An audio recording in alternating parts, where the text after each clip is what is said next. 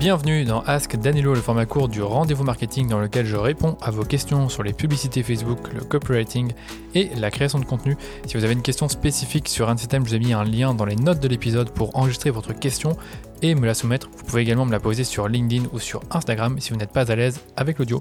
Aujourd'hui, je réponds à la célèbre question sur l'optimisation du budget sur Facebook, à savoir le choix entre les bio ou le CBO.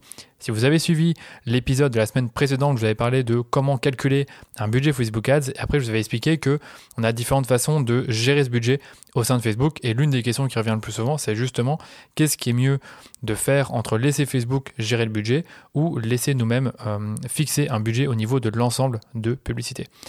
Le ABO, justement, c'est la méthode old school qui consiste à fixer des budgets au niveau des audiences. Donc, c'est euh, le Ad Set Budget Optimization, d'où le fait qu'on l'appelle le ABO. comme je vous le dis, c'est une méthode old school que l'on utilisait il y a très longtemps et qu'on utilise encore un peu aujourd'hui, mais qui est beaucoup moins courante. Malgré tout, il y, a des, annonceurs qui aiment encore utiliser cette méthode et qui justement offrent plus de flexibilité à l'annonceur pour tester des audiences. Parce qu'imaginez que vous avez une campagne avec trois audiences, eh bien en utilisant les bio, vous allez mettre un budget spécifique pour chaque audience. Ça peut être exactement le même budget, par exemple 20 euros par audience, ou ça peut être des budgets différents. En tout cas, vous forcez Facebook à dépenser chaque jour ce budget au niveau de l'audience. Les annonceurs utilisent également le ABO pour répartir le budget qu'ils pensent être pertinent pour chaque ensemble de pubs, notamment en fonction de la taille de l'audience et de sa qualité.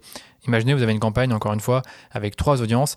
Vous avez une, vous savez que c'est une audience de très bonne qualité parce que ce sont, par exemple, euh, les abonnés à votre newsletter ou alors vos clients et vous voulez absolument dépenser un budget sur cette audience. Et eh bien, dans ce cas-là, vous allez mettre un budget bien précis, par exemple 10 euros par jour, pour que Facebook dépense chaque jour 10 euros pour toucher les personnes dans cette audience. Vous pourriez également avoir une autre audience qui est très grande en taille et vous voulez être sûr que Facebook dépense au moins par exemple 100 euros par jour sur cette audience. Donc ça c'est le deuxième cas de figure dans lequel vous allez préférer le ABO au CBO. Troisième cas de figure, c'est quand l'annonceur veut piloter lui-même la répartition du budget entre les différents ensembles de publicités. Donc les ensembles de publicités, ce sont les audiences. Donc auparavant, qu'est-ce qu'on faisait? C'est qu'on allait fixer des budgets au niveau de chaque audience et on allait ensuite augmenter ou diminuer le budget en fonction des performances. Donc imaginez, vous aviez trois audiences, 20 euros par audience.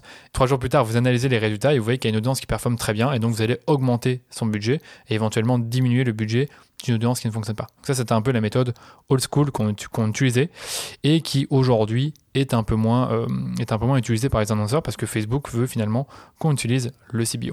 Et en fait, l'un des désavantages, selon moi, du, du, du ABO, c'est que vous, vous obligez Facebook à dépenser du budget sur chaque audience, puisque vous mettez un budget au niveau de l'audience. Or, il peut y avoir des chevauchements entre les audiences, c'est-à-dire que certaines personnes se trouvent dans deux audiences, et donc des chevauchements d'enchères qui peuvent faire augmenter vos coûts.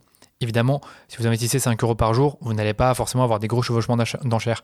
Mais si vous investissez 100 euros par jour, là, ça devient plus compliqué. Euh, donc du coup, il faut être attentif à ça. Et il peut également y avoir des périodes durant lesquelles certaines audiences fonctionnent moins bien que d'autres, alors qu'elles fonctionnaient très bien avant, et vice-versa. C'est un peu difficile de trouver des explications à ce phénomène, mais l'algorithme, lui, peut anticiper le fait qu'il y ait plus d'opportunités de conversion d'une audience à une autre en fonction des journées. Ce qui m'amène à vous parler du CBO. Donc le CBO, c'est ce qu'on appelle l'optimisation du budget de la campagne, et c'est pour moi un peu l'assurance tout risque. C'est-à-dire que vous donnez un budget à Facebook, par exemple 30 euros par jour, et son algorithme va répartir le budget entre les différents ensembles de pubs qui constituent la campagne en fonction des performances en temps réel. Donc ça veut dire que vous lui donnez par exemple 30 euros par jour, vous avez toujours vos trois audiences et lui-même va répartir le budget en fonction des performances de chaque audience. Donc s'il constate que l'audience numéro 2 fonctionne mieux que les autres, eh bien il va mettre plus de budget sur cette audience-là. Ça, c'est la théorie. Après, comme je vous le disais, euh, tout ça se fait en temps réel. Donc, peut-être qu'il y a des journées où il va dépenser beaucoup sur l'audience 2 parce qu'il y a beaucoup d'opportunités de conversion, et d'autres journées où il va dépenser moins parce qu'il y a moins d'opportunités. Donc, tout dépend de la journée et tout dépend de la performance au niveau de l'audience. Il y a également le facteur de la taille. C'est que généralement, une audience qui a une grande taille, Facebook va euh, donner plus de budget à cette audience parce qu'il y a justement plus d'opportunités de conversion. Ça, c'est le CBO. Donc, dans quel cas utiliser l'optimisation du budget de la campagne plutôt que le EBO Eh bien, vous allez le faire si, 1, vous êtes plutôt intéressé d'optimiser le coût par résultat de votre campagne plutôt qu'un ensemble de pubs en particulier. C'est-à-dire que vous avez une campagne avec plusieurs audiences et vous fichez en fait du, du coût par audience. Ce que vous voulez, c'est minimiser le coût par résultat au niveau de la campagne. Donc, vous allez utiliser le CBO pour ça. Deuxième cas de figure, vous ne faites pas d'AB test, c'est-à-dire que vous savez déjà quelles sont les audiences qui marchent sur votre compte et vous souhaitez simplement scaler plus facilement la dépense au niveau de la campagne.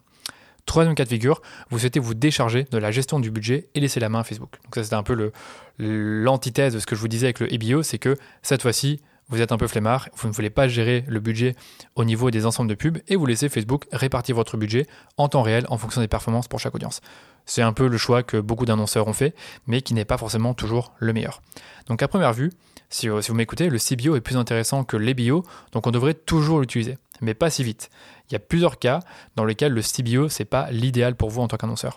Le premier cas, c'est que, comme je vous le disais, l'algorithme de Facebook ne sait pas forcément que certaines audiences ont plus de valeur pour vous. Donc imaginez vos clients, vous voulez absolument les toucher. Donc si vous voulez absolument les toucher, peu importe que l'audience soit petite ou que euh, certaines journées ça fonctionne moins que d'autres, vous voulez absolument mettre par exemple 5 ou 10 euros par jour vers cette audience. Et donc dans ce cas-là, vous allez obliger Facebook à mettre ce budget-là euh, au niveau de l'audience chaque jour.